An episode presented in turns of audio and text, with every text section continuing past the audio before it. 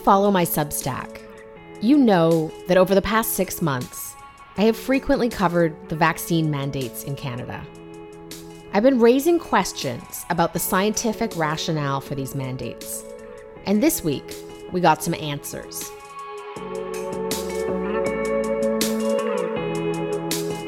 My guest on today's podcast published new reporting at Bari Weiss's Substack, Common Sense, in a piece titled Court Documents Reveal Canada's Travel Ban Had No Scientific Basis.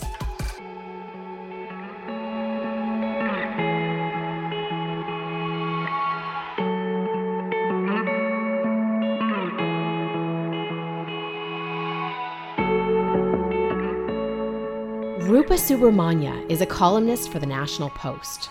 Her reporting received international attention earlier this year when she published a piece on the trucker convoy, also for Bari Weiss, titled What the Truckers Want. Rupa Subramanya is my guest today on Lean Out.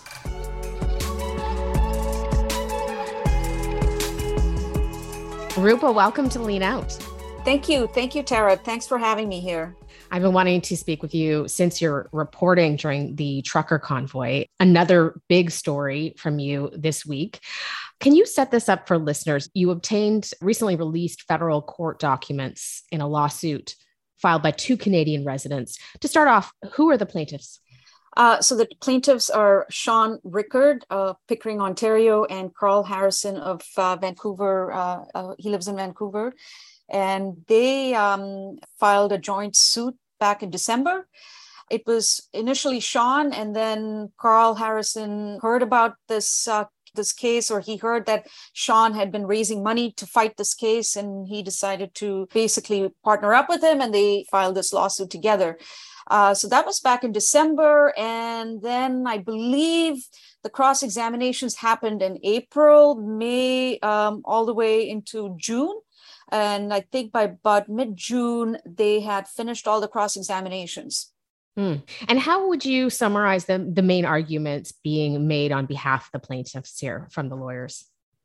sorry the main arguments the main arguments here so they're they're filing for damages correct right so this this has been amended to the original application i believe and uh, the main arguments really are at this point based on the cross exam examinations that have happened and you know and the documents that uh, we now have access to is that that this that the government al- always insisted that the travel mandate uh, or the federal mandate that applied to civil servants was uh, dictated by science and the evidence.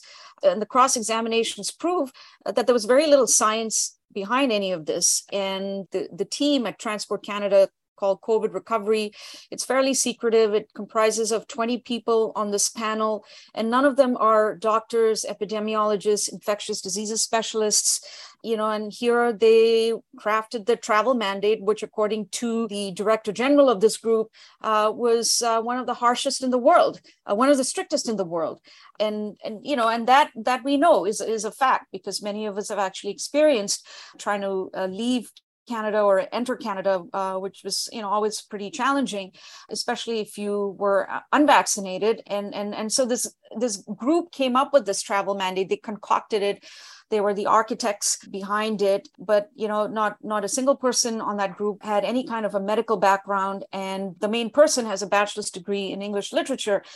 And on cross examination, you know we we realized that PHAC didn't recommend these mandates. There, I don't think they were even consulted on the mandates. And and and so you know when you don't have Theresa Tam at the table, you have to wonder like where where was the science behind mm. the travel vaccine mandate? In this this covid recovery panel i had i had never heard of this body before and i i did work throughout the pandemic so that is significant. Uh, jennifer little uh, director general of covid recovery she testified that discussions about the vaccine mandate were at a senior and very senior level. She would not disclose who ordered the mandate but said i am not at liberty to disclose anything that is subject to cabinet confidence. What do you see as a reasonable interpretation of those facts well that's that's what, what i say in my uh, in my story. I mean the you know cabinet confidence is is a very interesting term.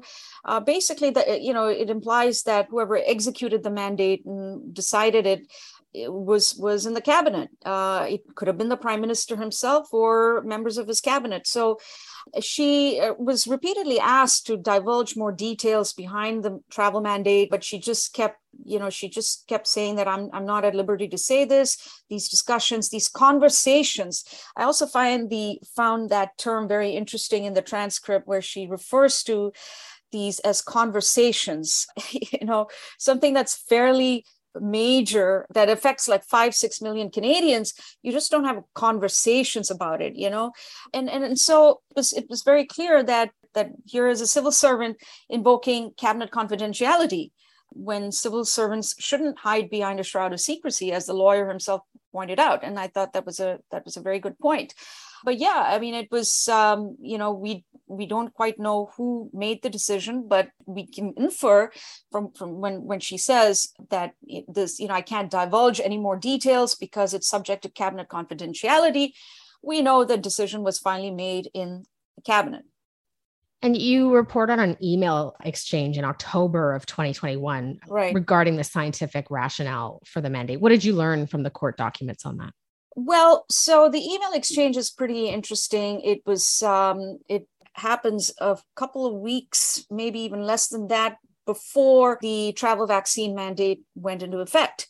And it's an exchange between um, an individual called Aaron McCrorie. I think he's the assistant associate deputy minister, and uh, and someone from PHAC called Don Lumley Mylari and he um, you know he's he's he's he's he's at transport canada. And and this official at PHAC is an official at PHAC and then this email exchange you can you can see in the back and forth that they're really trying to look for a rationale behind the travel mandate. And this is less than 2 weeks before it was you know about to kick in um, and I can read the quote to you from, from the piece uh, where uh, the Mr. McCrorie is saying to the extent that updated data exist or that there's clear evidence of the safety benefit of vaccination on the users or, the, or other stakeholders of the transportation system, it would be helpful to assist Transport Canada supporting its measures. Now, he doesn't get a reply immediately. He's waiting on this, waiting for a response for a few days and uh, and he follows up with another email saying look i haven't heard from you. The mandate is about to kick in in just uh, in just over a week so we need something fairly soon something really quick. And and then he gets uh, an email a, a, couple of days later a few days later uh, from this official at PHAC uh, and she and what she provides is very interesting. It's just a very generic uh, set of rationale for vaccination uh, vaccines are good for you. You know, the kind, the sort of things that we've been hearing throughout the pandemic. Vaccines save lives. Everybody should get vaccinated, um, and uh, uh, we've seen that with the Delta variant. We've seen that with uh, um, you know all kinds of other variants. So please get vaccinated. So these are just these these are just general sort of um, justifications for vaccination, but they don't actually specifically relate to the travel vaccine mandate. So, what exactly was the rationale? Uh, these are just general public health considerations from PHAC, stuff that you and I have been exposed to throughout the pandemic uh, since vaccination began. And then, of course, a couple of days later, the mandate comes into effect. So that's uh, that. That was that was the email exchange with that, which I thought was very telling. Uh, that they didn't really have a justification for a mandate as it related to travelers.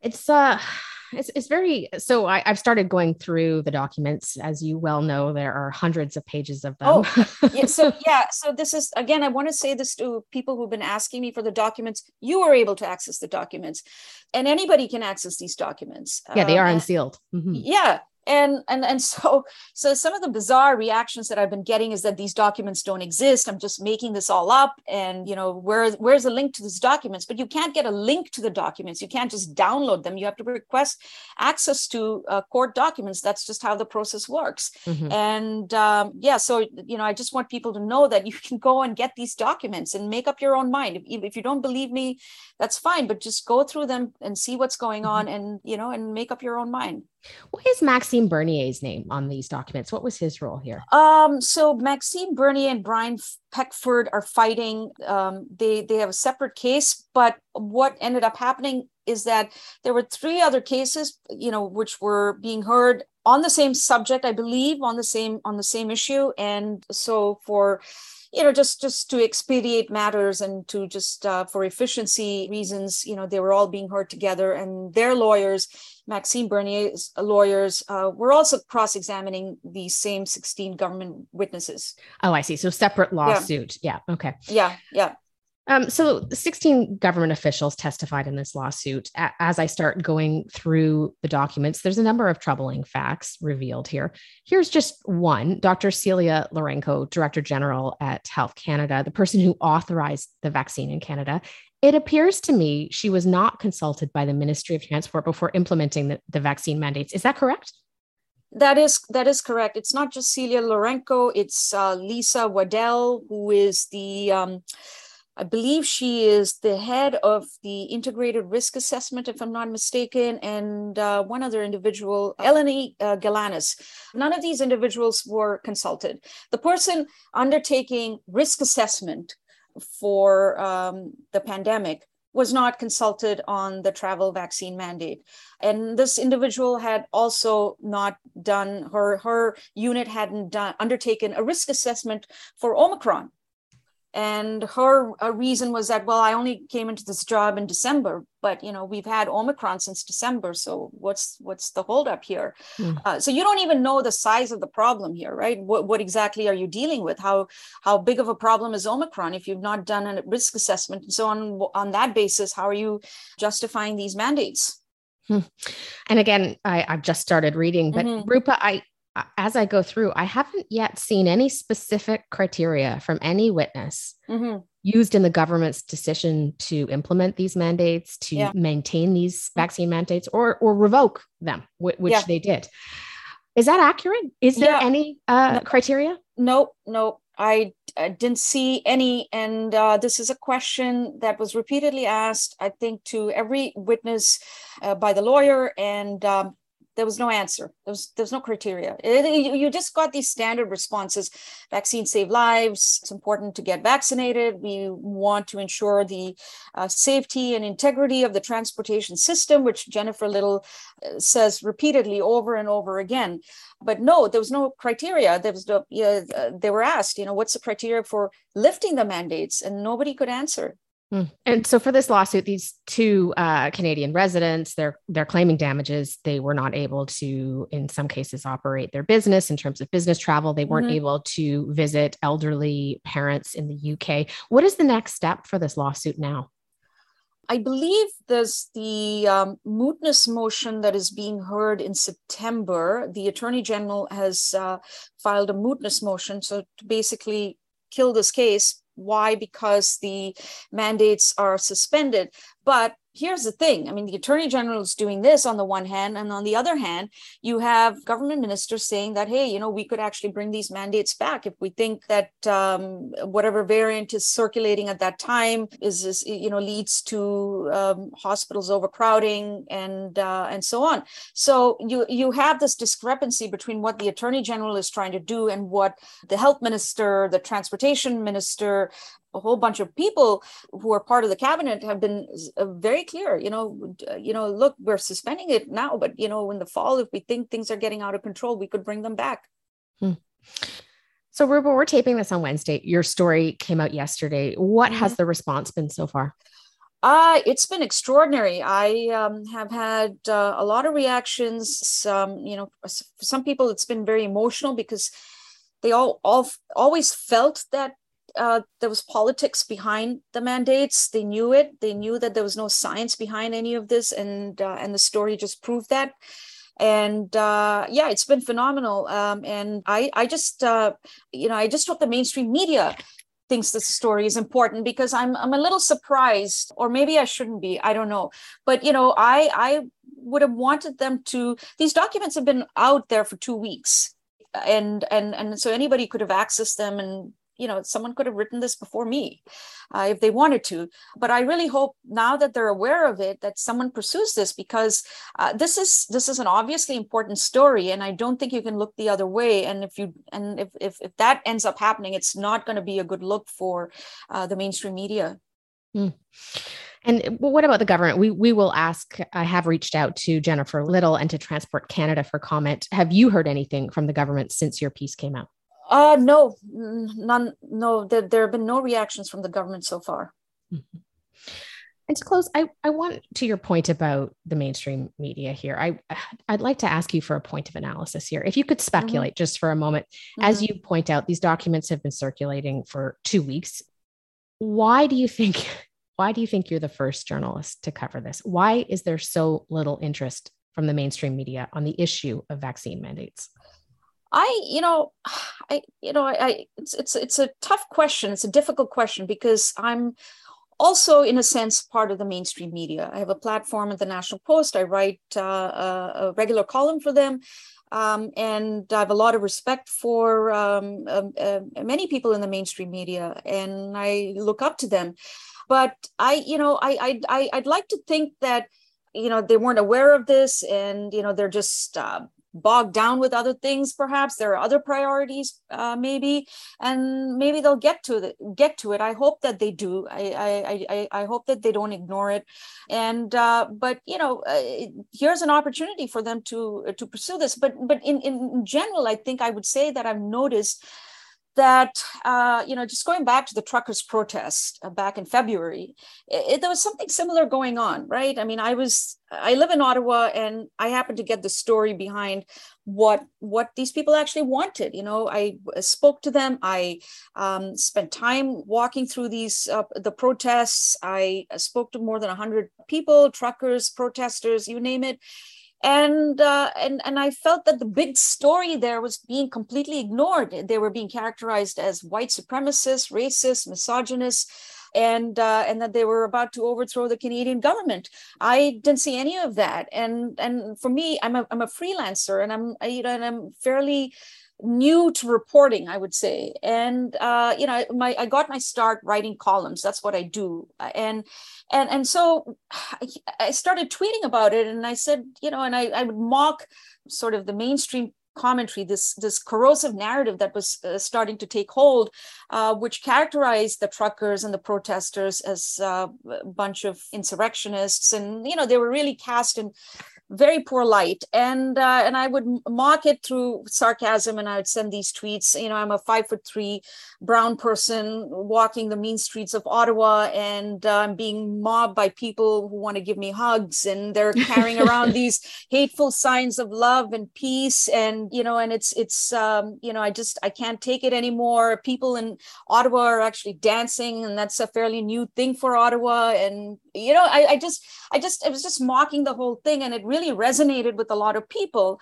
and uh, here i am i mean i you know I, I didn't i didn't experience any any kind of racism in fact you know these were some of the nicest canadians i've, I've ever met in my life and so I wrote about it for Bari. And this was the big story that the mainstream media once again missed.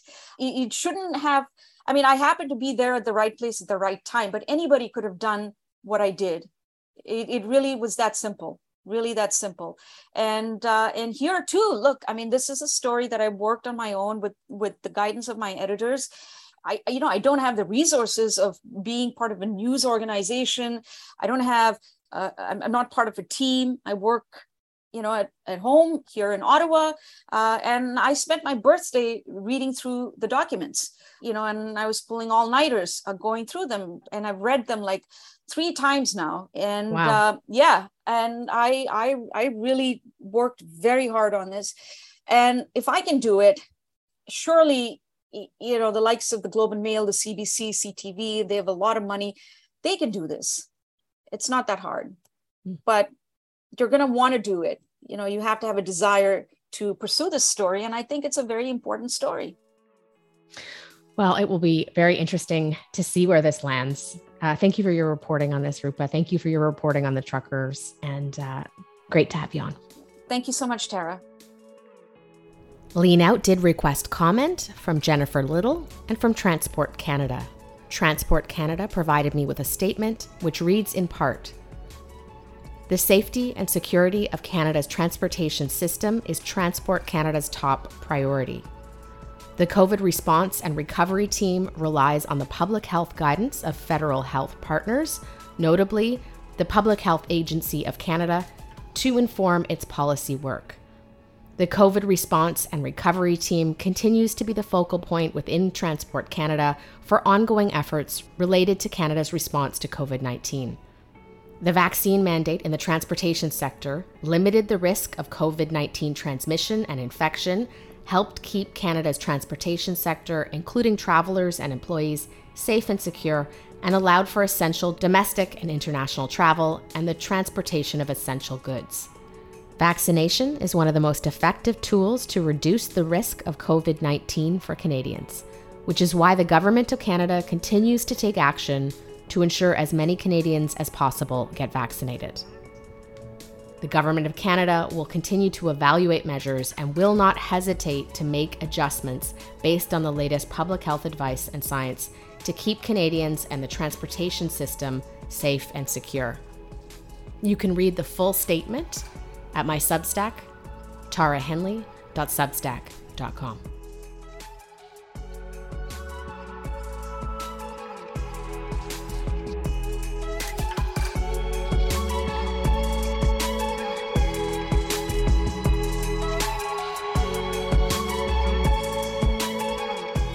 Lean Out is hosted and produced by myself, Tara Henley. If you liked what you heard, please consider subscribing at tarahenley.substack.com.